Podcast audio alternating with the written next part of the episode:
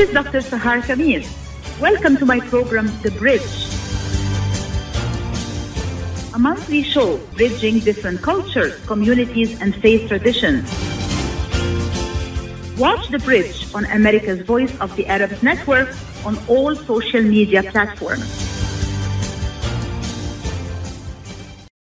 Morning, everyone. This is your host, Dr. Sahar Khamis. Welcome to another great program, The Bridge on Radio Baladi on US Arab Radio and also live streaming on Facebook. We are talking today about a very timely, very important topic. Between the 9 11 20th anniversary and the Afghanistan crisis, are we actually witnessing a new wave of surging Islamophobia? And with me this morning discussing this important topic are two experts. They are American Muslims who have a lot to say about this important topic. So I'm sure we're going to have a very lively and interesting discussion. My first guest, Mr. Shahed Amanullah, is managing director of Frost Capital. From 2011 to 2014, he served in President Obama's administration as senior advisor for technology at the US Department of State. He is the founder of Alt Muslim, an online magazine with 2.5 million online users. He is also the advisor to the Muslim Caucus of America, which empowers Muslim candidates seeking public office and educates American Muslims about the civic responsibilities that they should always undertake. He is also a founding board member of the Muslim Public Service Network, which graduated hundreds of Muslims interested in public service since 1993. My second guest is Dr. Amin Asfari. He is an associate professor in the Department of Criminal Justice at Wake Tech College and also a contributing faculty member at Kimball University in the Departments of History, Political Science, and Criminal Justice. He, he has a lot of interdisciplinary research in different areas and especially studies the uh, different uh, you know, aspects of othering and victimization affecting Muslims in general and American Muslims in particular. Uh, his research crosscuts the areas of public policy, criminal justice reform, prejudice, and race, with a special emphasis on Islamophobia. So they're just the right guests to have for this discussion this morning. Thank you so much, Shahed and Amin, for joining us this morning for this discussion. Thank you for having me. Thank you for having me. Thank you so much. I mean, let's start with the definition, the term Islamophobia. A lot of people would say, you know, oh, the term phobia always means like, you know, oh, I'm scared of something or I'm overly scared of something. And indeed, that's what the word phobia really means or refers to. But how did the term Islamophobia itself actually come into being? How was it actually coined and defined as such? The term actually comes out in 1997 in the UK in, in a report called the Runnymede Trust Report that's when it was first coined. Uh, um, really looking at uh, the Muslim communities and how they were uh, uh, sort of uh, taken out of the economic mainstream, so the economic policies that that that left them marginalized and otherized. Um, but it was a distaste or a dislike of Muslims the, there's a in the academic community regarding this term there's always a, a, sort of a battle about this term and this definition. Is it uh, you know clinical psychologists say well a phobia is a is a clinical term and it should not be used here because you're not afraid of muslims you may have certain prejudices towards them uh, but uh, you're not necessarily afraid of them. Um, in fact uh, the argument is uh, well, yeah, some people say you are afraid of them precisely because you don't interact with them, much like arachnophobia. You don't necessarily uh, uh, interact with spiders on a daily basis, and that's precisely why you fear spiders. And given that Muslims make up less than 1% of the American Muslim population, um, that's precisely the argument that it's the lack of interaction, uh, whether that's personal uh, interaction or vicarious interaction through the media, through mainstream media, positive mainstream images of, uh, of Muslims. Uh, and so oftentimes the argument is well, the phobia comes from the negative depiction of Muslims. Uh, the media always portrays Muslims historically as, uh, you know, even prior to 9 11, as uh, somehow warlike or savages, hypersexual, um, uh, uh, deviant, etc. And that's certainly heightened post 9/11. So the term is is is rather convoluted and has an interesting history. Absolutely, I totally agree. And we're definitely going to touch upon the media aspect of all of this in our discussion today, that's for sure.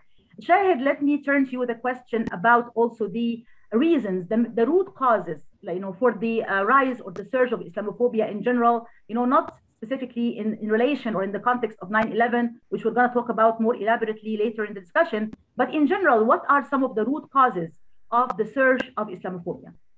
So is, Islamophobia is actually a very complex phenomenon. Um, and it's interesting, you know, people talk about the surge of Islamophobia. Um, and of course, you know, Amin and I were speaking a little bit before the before the broadcast. Um, Islamophobia has always been here. It's it's been here as long as people have been aware of Muslims in the world. Even when we, even when Muslims were not a visible part of American society, um, there was still Islamophobia, and the the quality of it changes over time. Um, you know, as a matter of fact, what I see happening today is you see this almost centrifuge effect. You know, when Trump came into office, a lot of people who were on the fence about Islamophobia, you know, became our defenders. But then you had on the other side people actually getting more virulent about their Islamophobia. It started from a place of ignorance, but it has it has so many different factors. There's there's a there's a there's a race factor. There's an anti-immigrant factor. There's an anti-religion factor. Mm-hmm. Um, there's and, and there's simply an ignorance factor. There's so many different things, and and that's why Islamophobia is is, is fairly unique phenomenon. Um, the the the good news is that is that as people are educated, we permanently off ramp people from Islamophobia. But the bad news is that even as people get educated, they become smarter Islamophobes. They actually become much more intelligent and devious about the ways that they want to exclude us from society. Absolutely. I totally agree. But let's talk specifically about 9 11. 9 11, in particular, as a moment, had a huge impact and it still does in terms of the way Muslims are framed, Muslims in general. And of course, you know, people are coming from the Arab world, you know, because of the nationalities of those who carried out the attacks. So it really became, if I can use the term, Islamophobia and Arabophobia, right? So also fear of Arabs and people who come from from the Middle East. Shahed, can you talk to us a little bit about the significance of 9-11 as a moment, a historical moment, and really the kind of impact and effects it had in terms of, you know, this rising Islamophobia and Arabophobia? Oh, absolutely, absolutely. Um, 9/11 was in, was was the milestone where before that Islamophobia was a fear of the other far away from us. Mm-hmm. And I think what 9/11 did is it for for a lot of people who are kind of stricken with Islamophobia, it became the neighbor, the, the person next door. You know, it was this this this realization that oh my goodness, there are millions of Muslims in this country. There are people, you know, all of a sudden there was a heightened awareness of Arabic or heightened awareness of hijabs or you know and and people all of a sudden you know if they were maybe ignoring us before all of a sudden we're we're extremely aware. Now i want to i want to stress something. 9-11 also had a very profound impact on muslim communities themselves. There were you know i i think american muslims arabs anyone who looked the, the part um, reclaimed and re-embraced their identity in the wake of 9-11 let's not forget that in the on the day of 9-11 there are 1250 mosques in this country. We have well over 3000 now. And that's not because we doubled or tripled the number of muslims in this country. It's because we reclaimed our identity in the face of islamophobia. Right. Absolutely. I totally agree. I mean this year is different because this year 2021 we're actually celebrating the 20th anniversary of 9-11 so i've been witnessing much more you know coverage much more attention. You know the media has been giving a lot more uh, you know importance to this particular you know 20th anniversary of 9-11 how do you see a connection between this and uh, a wave of islamophobia if any? Well let me just uh, uh piggyback off of what uh, shahed said. You know i, I want to say that 9-11 exposed, you know, Sigmund Freud talked about the childhood terrors. And uh, uh, it was this uncanny fear that uh, something is awry in 9 11. And all of a sudden, it brought us back to our childlike state. We need a strong man to defend us. Uh, hence, we see the rise of uh, Donald Trump. Uh, you know, we, we, we, we are the children lacking a, a parental figure and there's there's a boogeyman amongst us, and we need you know George W. We need We need someone to do something. Something is not right, right? And we can't really put our finger on it. And the public policy messaging that was coming out was, you know, beware. It could be anywhere. It could be your neighbor next door. It could be uh, uh, there's no such thing as a good Muslim, and, and so on and so forth. It was really a, a, an era of panic. And we're reminded of this on every 9 11 anniversary. And this year is, of course, particularly uh, striking given what's happening in, in, Afghanistan and whatnot. But I would say, in terms of reclaiming our identity, I'm going to push back on that a little bit because I suspect that uh, there, uh, Islamophobia also created an identity crisis in the Muslim community. Uh, I would argue that uh, if you look at the literature on, on assimilation, we find that hyper religiosity was a byproduct of Islamophobia. It's trying to identify who am I, especially as a second generation person, and, and they identify this thing called living on the hyphen. Am I American or am I Muslim or am I somewhere in between? And some people make the jump to the Muslim and they become hyper religious and thus exclude themselves further from the American mainstream. And that's why you see the rise of mosques and so on, and they become more insular. But to some degree, some of those institutions also become more civically engaged. So it's an interesting paradox. Absolutely. And we'll come back to this discussion about the uh, role of organizations specifically and how different organizations, whether they are Muslim organizations or even in some cases non Muslim allies uh, of the Muslim community, do play a role in terms of pushing back and fighting against uh, Islamophobia and other forms of racism, I should say. Shahid, this year is also different, not just because it's the 20th anniversary of 9 11, but also because, in combination, right, and that's the theme of today's discussion and today's program, really, we're also witnessing a major crisis, which is the Afghanistan crisis. And it has been making headlines, been making the news. People have been talking about it, of course, because of its huge humanitarian, political, uh, you know, uh, strategic implications. How do you see this uh, connection between the 20th anniversary of 9 11 and the Afghanistan crisis together playing a role in terms of a surge in Islamophobia? Oh, so this is a very good question. And I think we have to remember that for the people who perpetrate Islamophobia, there's a vested interest in doing so. There's a power in it. It mobilizes a voter base, it generates fear for certain policies and the wars in Iraq and Afghanistan were both driven in part by playing to Islamophobic tropes and, and using that as a wedge to get people to support it. And I think what we're seeing now, you know, 20 years later, when all of us, all of us who were were saying that our our violence and occupation were not going to solve problems, they were simply going to foment problems, have essentially been proven right. Um, I fear that that that that it's going to it's going to actually trigger you know let's say we're we're damned if we do and we're damned if we don't mm-hmm. you know? Um, they used islamophobia to start the war. The war doesn't go their way and that's going to bring more islamophobia because they're frustrated at the outcome. Um, and and you know we we have to be on guard to face it from wherever we see it. Um, and by the way this is i want to make it clear i mean the right is is the primary home of islamophobia in this country don't get me wrong but you even see it on the left. You even see it among our allies, you know, who who pathologize us, who who still use Islam as a benchmark for bad things. You know, when they talk about the, the things that are happening in Texas, is oh, they're like the, the Texas Taliban. They're still using Islam as a benchmark for bad and violent and extreme, even when defining their own people. And so, so, so this is what I mean. It's like a chimera. It's always changing. It's always morphing, and we have to stay on guard because of that. I totally agree. It's not fixed. It's not static. It is always dynamic, always influx, always you know changing, and that's why we have to always up our game as people who want to counter Islamophobia to come up with new you know countering techniques and strategies. I mean, let me come to you with the same question, since this is really the heart and the core of our discussion today. How do you see this kind of combination or mix between the 20th anniversary of 9 11 and also the Afghanistan crisis together playing a role in terms of a surging wave of Islamophobia? Um, it's a unique time for sure. Uh, consider what um, consider what Shahed just said about uh, this uh, this comparison of, of them and the Taliban, right? The uh, sort of the, uh, uh, the, the Texas Taliban. The the if you can the the pathologizing I think was the term that you used. So the left, you know, has this unique way of also engaging in Islamophobia.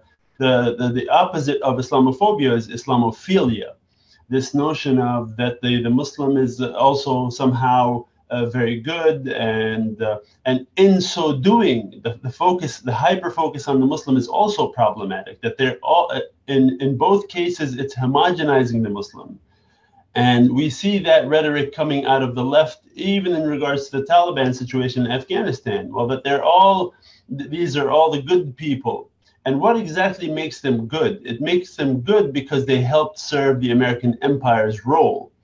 See, when, when Hillary Clinton uh, uh, brought out the, the, the, family who, who was a, you know, the, the family of the, of the fallen soldier, we were expected to applaud as Muslims because he was a Muslim who served the American empire. Uh, and that there uh, makes him a, a sort of a patriotic American.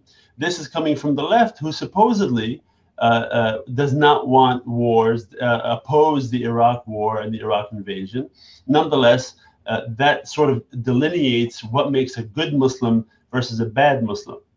what Michel Foucault called sort of the the the, the uh, uh, drawing those lines between uh, um, good and bad. Um, so I think it's it's a troubling it's a troubling paradox that we find ourselves in, and we have to resist the homogenizing of the Muslim in general. Absolutely. Looking at your uh, research and your profile, I mean, also there are two interesting terms that really caught my attention when it comes to the discussion of American Muslims and you know Muslims' identities in general and how they're being profiled. The terms othering and the term uh, you know victimization.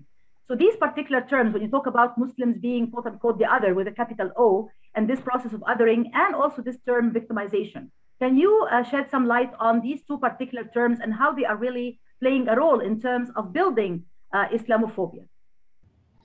Well, sure. The the, the the, the, the, unique thing about the Muslim identity is anytime you conduct research on the Muslim identity, what are we talking about? Are we talking about a racial category? So sometimes we find ourselves complicit in the othering because we're studying Muslims and we're racializing that group. Uh, so uh, we have to say, uh, what do Muslims believe about X? Well, what does it mean to be Muslim? Is the Chinese Muslim uh, the same as the Texan Muslim? And do we account for their racial differences? Do we account for their unique sort of uh, cultural differences? So we are some sometimes complicit in that racialization as well, even though we may be well intentioned. But that's how we have been sort of the, the, the spotlight has been put on us, and we, we're now having to uh, defend or study this group called Muslims on the Muslim identity. So that's the, the, the, the interesting thing. It's also part of this, what uh, Kimberlé Crenshaw called intersectionality.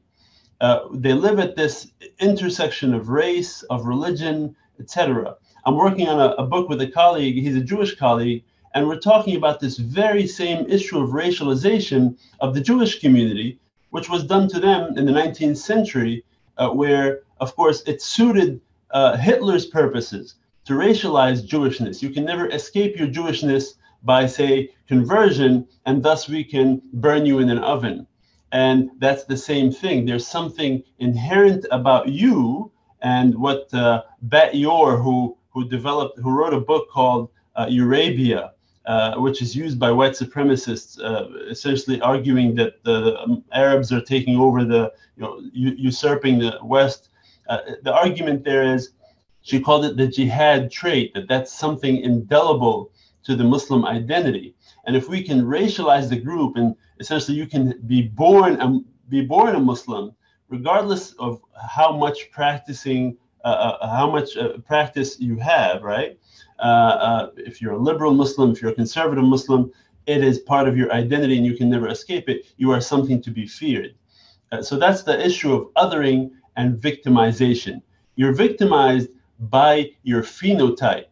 Interestingly, you notice that the mass shooters or the person that uh, ran over the family in Canada had would he have run over a family that would have been blonde-haired, blue-eyed Canadians that were Muslims? I suspect not. So they're going off of those messages from mass media, from memes, etc. They're not attuned to uh, studies of phenotypes and so on. They simply know what they're looking for. As Shahed mentioned, it's what it's the messaging that people that are deemed to look like Muslims. Hence, what you saw in Sikh communities, uh, the, the shootings uh, of those individuals. So that's that's the that's the problem that we face. Absolutely, and let me just quickly comment on two things here before we go to a commercial break. Number one, you know, this idea of you cannot escape your Jewishness, I would say you cannot also escape your Muslimness, right?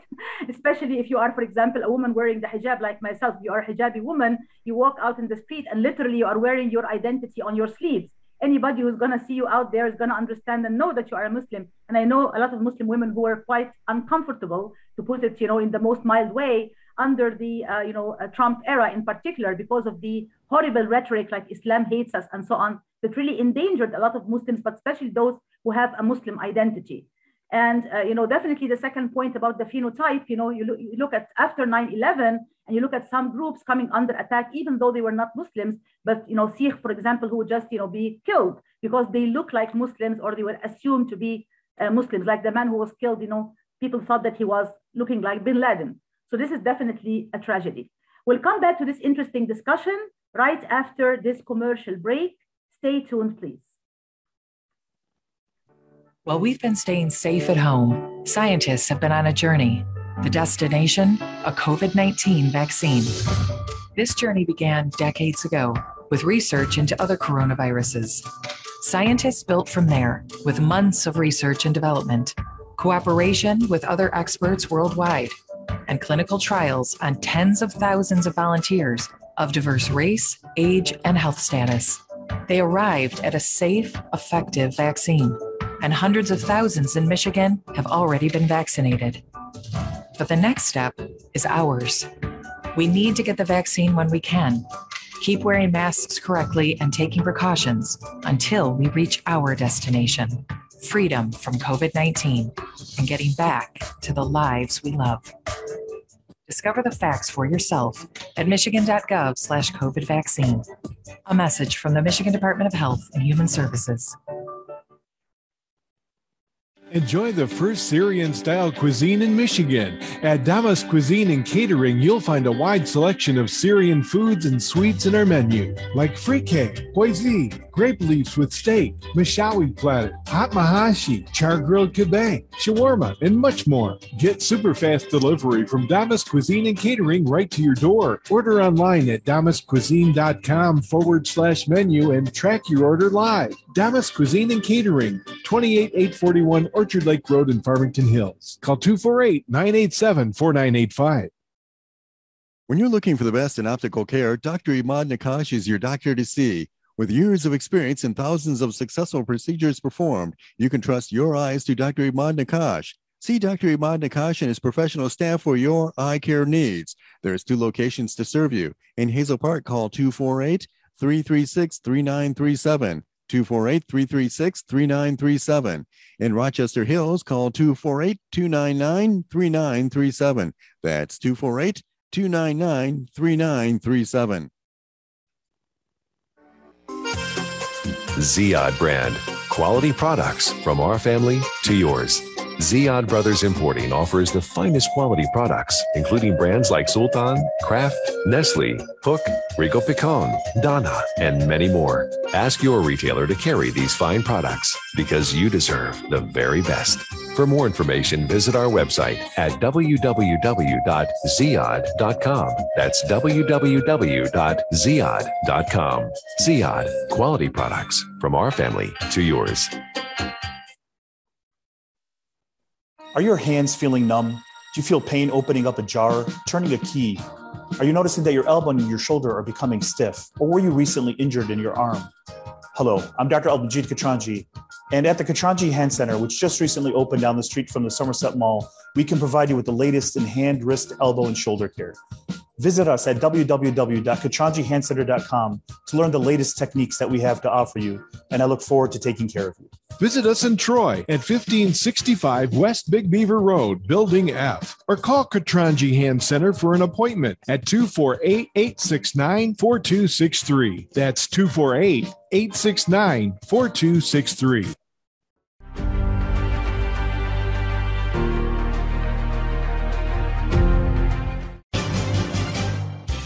This is Dr. Sahar Khamis. Welcome to my program, The Bridge. A monthly show bridging different cultures, communities, and faith traditions. Watch The Bridge on America's Voice of the Arab Network on all social media platforms. Welcome back to the show, everyone. This is your host, Dr. Sahar Khamis, and we are discussing today on The Bridge a very important and timely topic between 9-11's 20th anniversary and the Afghanistan crisis, a new wave of Islamophobia on the rise. And with me this morning discussing this topic are two American Muslims with a lot of expertise in this particular area of Islamophobia and also experts on the American Muslim community, Mr. Shahed Amanullah and Dr. Amin Asfari. Shahed, I cannot help but ask the question about the role of the media in all of this. As a professor and a scholar of communication, and I know that you're someone who has been involved in different, you know, media initiatives like, you know, the Alt Muslim magazine and other initiatives. Uh, what role can we actually uh, attach to the media? You know, I would like to think of it as a double-edged sword effect, right? What could be some of the ways through which, let's talk about the mainstream media in general and also social media in particular, could have played a role in terms of boosting or somehow uh, enabling this process of Islamophobia, but also what role could it possibly play in terms of pushing back against it? So, the most important thing to understand is that um, Islamophobia thrives when Muslims are, are not participants in the system, but are objects of the system. And so, when people are, are using caricatures of Muslims to make points, you know, I still remember in the days after 9 11, this is before, you know, right when I created Alt Muslim. Um, what frustrated me the most is that people, you'd have panel discussions of people talking about Muslims, not, not even about politics, but about Muslims themselves. And there wouldn't be a single Muslim at the, at the table. And I would think, like, this is the way you talk about animals in a zoo, you know, objects that have no voice. And so I think it's really important to, you know, the goal is not to convince people that Muslims are good.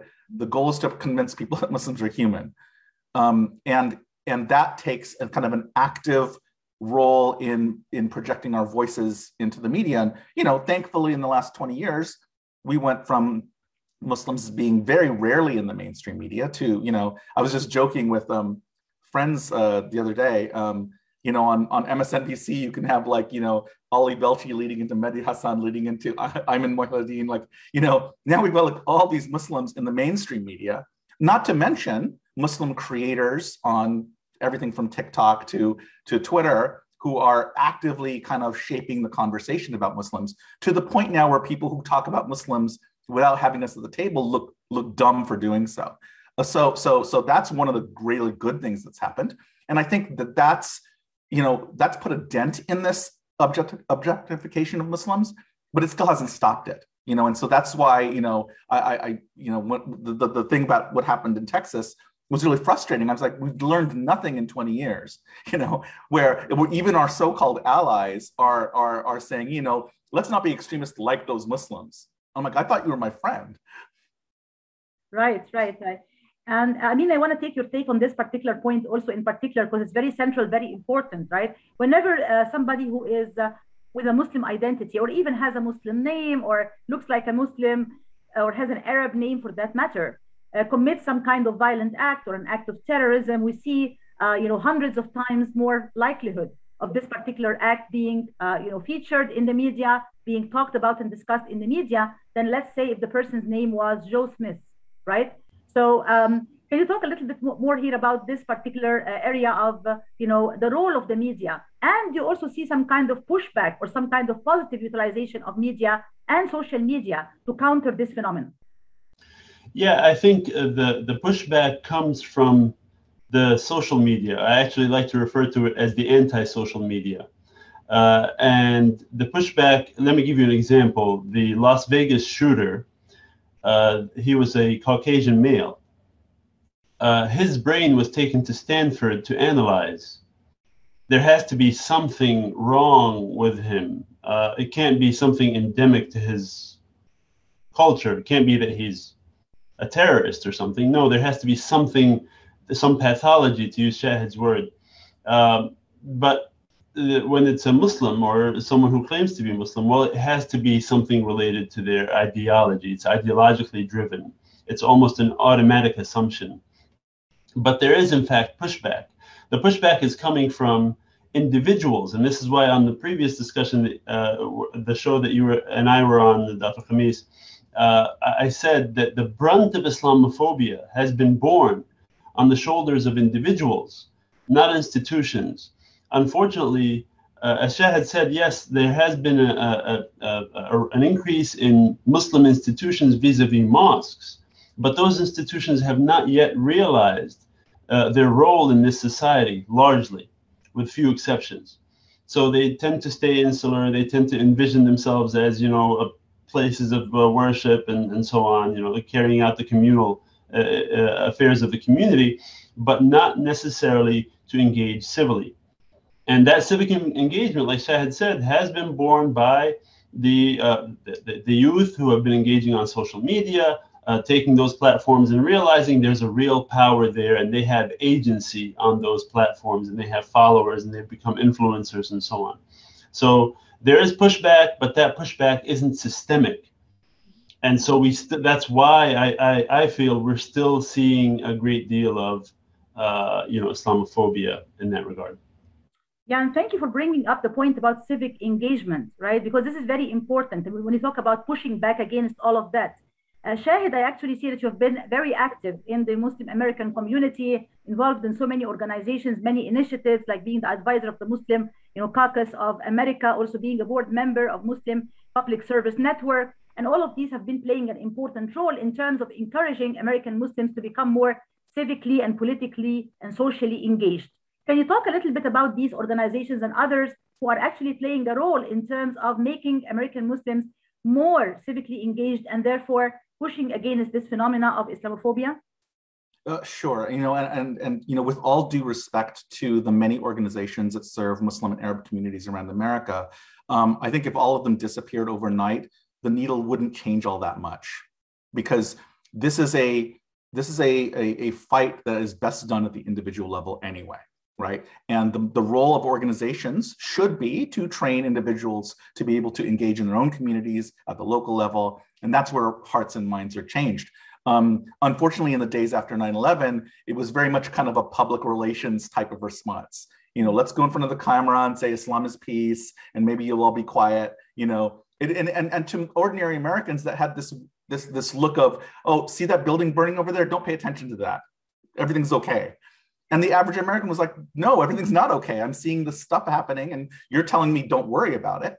Um, that's, and that it doesn't, you know, you have to, I may not agree with your fear, but I have to at least respect your fear in order to change your mind. Mm-hmm. And that always happens at the local level. So these organizations, for example, and the Muslim Public Service Network was founded well before 9-11. And so we've had a very interesting track record over 30 years of, of bringing um, Muslims of diverse backgrounds to DC, placing them in internships on the Hill and other places, and giving them training, uh, uh, not just practical training, but ethical training on how to engage in these spaces. We don't, you know, we, we try to be nonpartisan. We're not, we're not here to tell you what your politics are, but we're just, we're just simply saying you have a right and responsibility to be at the table. And now, so, so now pretty much every Arab or Muslim that you see in government in DC um, the vast majority of them are graduates of our program.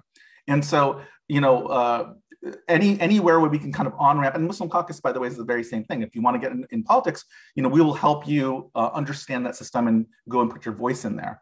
Mm-hmm. Um, I think that is the best way to make change. I mean, again, I think organizations have a role to play. I pr- would prefer that their role be empowerment and enabling of people to do to, to kind of carry their own destiny. Um, but, uh, but but just from what I've seen, just from from the, the limited view I have, this is where the needles really move. Let me just add that there are organizations like ISPU, for example, Institute for Social Policy and Understanding. I've had, you know, guests from uh, this institution before on my show, and I'm definitely, and, and your, yourself as well. We are scholars with this institution. It's try, really trying to, uh, you know, change the, the mindset of the society in terms of producing facts and figures, like good research about American Muslims. Because as you said before, both you and Amin, and I totally agree, the, the core issue here is ignorance. When people are ignorant about something, we're always enemies of whatever we are ignorant about. So what you see here as the value of producing also important and meaningful research that really talks about and speaks about American Muslim realities, Shahed. Yeah, no, I I all I love ISPU. I was a keynote speaker at one of their fundraisers. Um, the trouble is, is that uh, you can educate people um, about the facts and figures all the time. And I, I still think that those people who see the power in Islamophobia are just going to use that to be smarter Islamophobes. Um, and the real the real battle is how do you neutralize Islamophobia as a as a as a as a device that helps uh, cultivate power. That's that's I think the, the so so you know to, to use the language of the pandemic. How do we inoculate Americans against against that that use?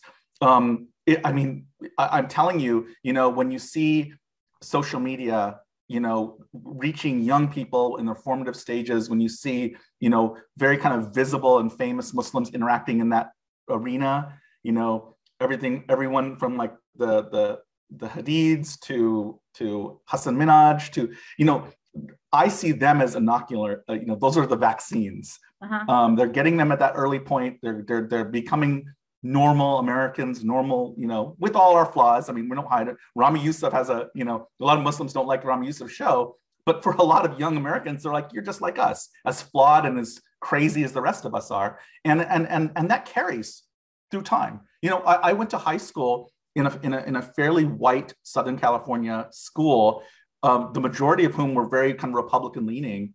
And you know, even when I go to my 20 and 30 year high school reunions, I find that even though there's still some of them are Trump voters, some of them are Tea Partiers, but they will come up to me and say, you know, I want to let you know that in my circles I defend Muslims because I knew you. We grew up together, and I, I have a real life example in front of me uh, about how Muslims really are. And this is like 30 years of inoculation. So this is, I think, the way forward. Absolutely. And there's actually research evidence that says that just knowing one single Muslim, if you know one single Muslim, that actually helps to change people's hearts and minds in a very positive direction. So ISPU did, did those studies actually. Absolutely. So yes. yes, yes. ISPU did the study, you know, the American poll, the, the Muslim American poll that they do every single year, and it revealed this important finding. If you know one single American Muslim, it does make a difference in terms of the way you perceive the entire American Muslim community and even Muslims at large, which is a very important point, which is why we need to nurture these uh, interpersonal connections and relationships. We also need to nurture interfaith solidarity and interfaith work. And I'll come to you, Amin, with this question because of your, uh, you know, your forthcoming book, which talks about, you know, the, the title of the book is Elders and Brothers, Jews and Muslims in the White Supremacist Imagination. Very interesting title. If you can talk to us a little bit about number one, the role of interfaith solidarity, right? Interfaith connections. We cannot obviously do this work all by ourselves. You know, and I agree with Shahed that yes, there are organizations doing important work, but it's not enough. We need to do more, and we cannot do this more, quote unquote, all by ourselves. We need to have allies and we need to have solidarity. So, my first question to you, Amin, is the role of interfaith solidarity in terms of fighting Islamophobia. How do you see that? Uh, before I do, really quickly, because the last point was really interesting. The you work in communication studies, and because we have uh, b- because we have less than one percent of the American population as Muslims, it, it, seems to me that that what Shahed experienced and what most of us experienced, knowing that Muslim, and what he was talking about Ramy and, and others, that vicarious knowing of a Muslim, also does a great deal to sort of uh, assuage people's uh, uh Islamophobia and that's why it's important for Muslims to go into and diversify their fields as opposed to merely going and becoming doctors and engineers and so on, which is a historical problem that we've had. That said, as uh, with, regard to Islam, uh, with regard to interfaith, uh, interfaith is, is important. I've done a lot of work with the Episcop, uh, Episcopal Church here locally, uh, and trying to sort of bridge the gap. Uh, some some interfaith work is is is more acceptable because uh, note that I said Episcopal Church. Episcopal tends to be more uh, liberal in, in, their orientation, etc. Some of the Jewish communities tend to be more liberal. Uh, I am in North Carolina where it's a little bit more problematic. Uh, Southern Baptists are a little bit more closed off to the idea of interfaith uh, work. Uh, perhaps those are the pockets that we need to reach into and do some of that work. And, and so that's where we need to perhaps focus our efforts. That said, it's nothing more than what Gordon Allport called uh, contact theory. Uh, going in and really making prolonged and meaningful contact with the other. That's essentially what we're talking about here. And that's what uh, interfaith work is all about. It's not to suggest that you and I are exactly the same, it's to suggest that you and I are human. Uh, and we have our own uh, differences uh, that make us unique, and uh, we, ha- we face our, our unique challenges, but nonetheless, we have we have to face these challenges together.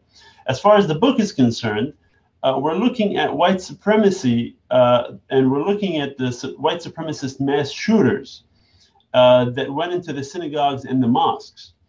And we're a little bit iconoclastic, but because we're suggesting that the white supremacists actually don't hate Muslims, nor do they hate Jews. Uh, uh, I know this takes people uh, by surprise in fact, our argument is Islamophobia thrives because of public policy. We call it high fashion hatred. They know who to go after simply because that's what the signaling they're getting from up top. 9 10 2001, they didn't know who the Muslim was. 9 11, the messaging was clear. That's who you you need to hate. And I used in the previous discussion that you and I were on, Sahar, talking about the Cubans. The Cubans were, were viewed very favorably. So that policy uh, saw Americans looking at the Cubans as the neighbors that need, needed help and, and uh, should, should be welcomed. Now, post 9 11, the public policy said this is, is, this is the boogeyman that we need to fear.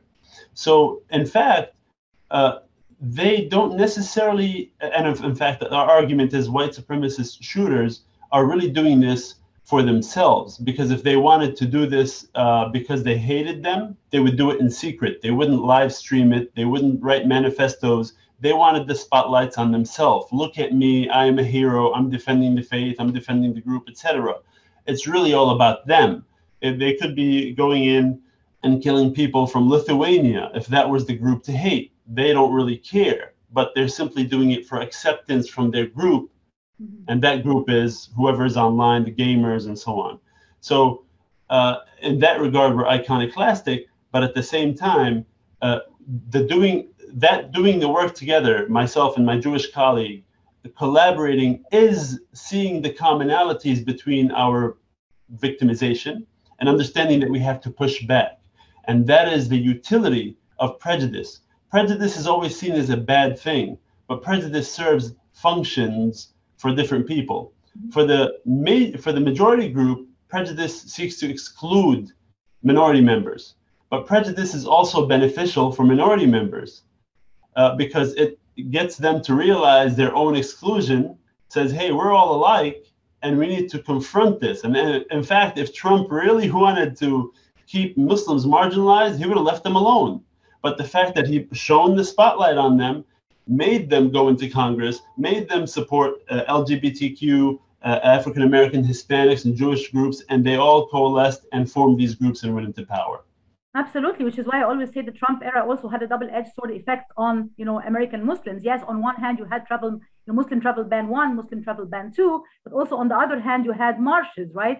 The marches against all of these actions, and you know, people going out from all different walks of life and all different backgrounds, showing solidarity you know, and showing that they're really allies of the American Muslim community. And, you know, I always say Islamophobia is just one branch of a bigger tree, which is the tree of racism. So whenever you have racism and discrimination, you will also have Islamophobia, anti-Semitism, and you know other forms of discrimination and hatred. I want to just focus on one term that you actually highlight. Uh, I mean, in relation to your uh, uh, new book, Elders and Brothers, which is the term conspiracism, right? What is exactly meant by this particular term and what is the connection it has to the phenomena of mass shootings? Uh, briefly, please. Oh, uh, conspiracy. So both of them uh, uh, the, uh, across the board, all the uh, mass shooters we're looking at, they're looking at conspiracy theory, and there's two conspiracy theories that permeate all of their their writings. The conspiracy that Jews and Muslims are taking over Western civilization. They're replacing them. The replacement theory is one of the predominant theories. Uh, that somehow both of these groups are marginal. Both of them are uh, minuscule vermin, Jews and Muslims and yet somehow also superhuman that they're able to usurp uh, Western civilization. And so that, that that's what we find sort of common thread amongst all of them. Whether we're talking about John Earnest or Breivik or others, it's the belief in conspiracy theory. And, and conspiracism really is a theology of their own. They, they get to live in a parallel universe where they where they become the stars of the show. Absolutely. Thank you. So we're going to go now for a commercial break. Stay tuned, please.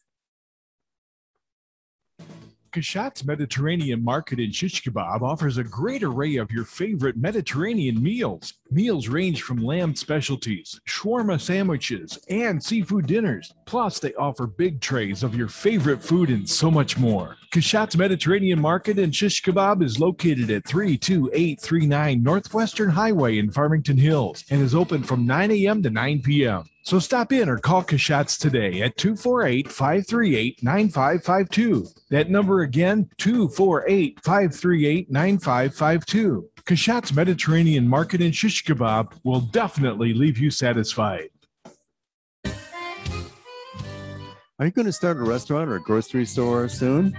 Do you need floor plans and designs? Call Naji Abood at 734 744 9796. Do you want to buy kitchen and restaurant equipment at discount prices? Call Naji Abood now, 734 744 9796.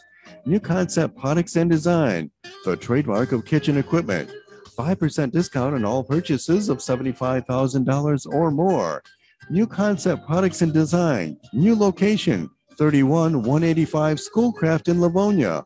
Learn more at www.newconceptproducts.com. Call Naji Abood 734 744 9796. While we've been staying safe at home, scientists have been on a journey. The destination, a COVID 19 vaccine. This journey began decades ago with research into other coronaviruses. Scientists built from there with months of research and development, cooperation with other experts worldwide and clinical trials on tens of thousands of volunteers of diverse race, age, and health status. They arrived at a safe, effective vaccine, and hundreds of thousands in Michigan have already been vaccinated. But the next step is ours. We need to get the vaccine when we can. Keep wearing masks correctly and taking precautions until we reach our destination freedom from COVID 19, and getting back to the lives we love. Discover the facts for yourself at michigan.gov slash COVID vaccine. A message from the Michigan Department of Health and Human Services.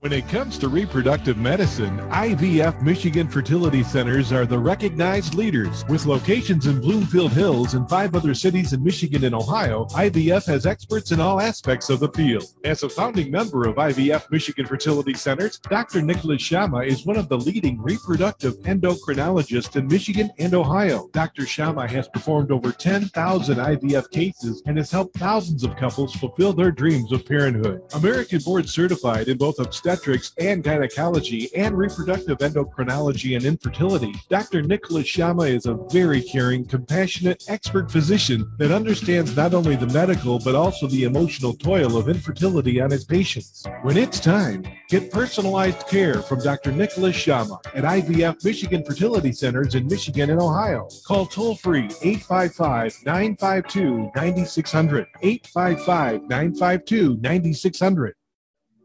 Life is a nonprofit charity that's provided humanitarian aid and development to people and communities for over 25 years, regardless of race, color, religion, or cultural background. When disaster occurs here or around the world, Life for Relief and Development rushes in to provide food, medical aid, and shelter to those in need. Please help improve these efforts. Make your tax deductible donation to Life now at lifeusa.org or call 248 424 7493.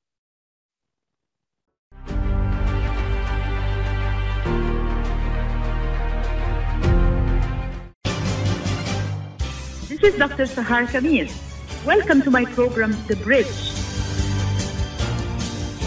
A monthly show bridging different cultures, communities, and faith traditions. Watch The Bridge on America's Voice of the Arabs Network on all social media platforms.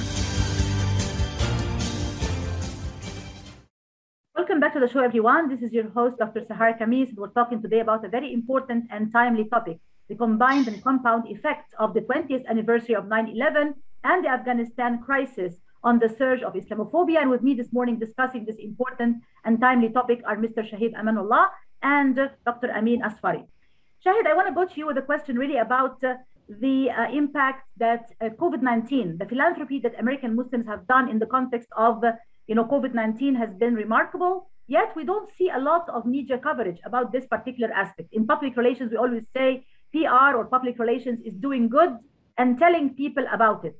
Have the American Muslim community been doing enough to tell people about the good that they have been doing in the context of COVID 19 and the type of philanthropy, they've been doing and charity they've been doing? Or are they still pretty much talking to themselves? And briefly, please, because we have just a few minutes left. No problem, no problem. Um, it's a double-edged sword. Um, right now, the person at the White House who's helping spearhead COVID-19 policy is a Muslim. Muslim woman. Um, and so, you know, uh, Muslim woman in hijab, no less.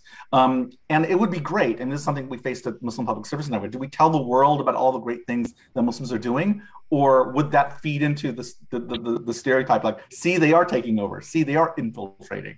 So we have to be very, very careful about the way we do this. That's why I prefer doing things at the personal level rather than, you know, kind of at that official level. I don't want to put these people in harm's way.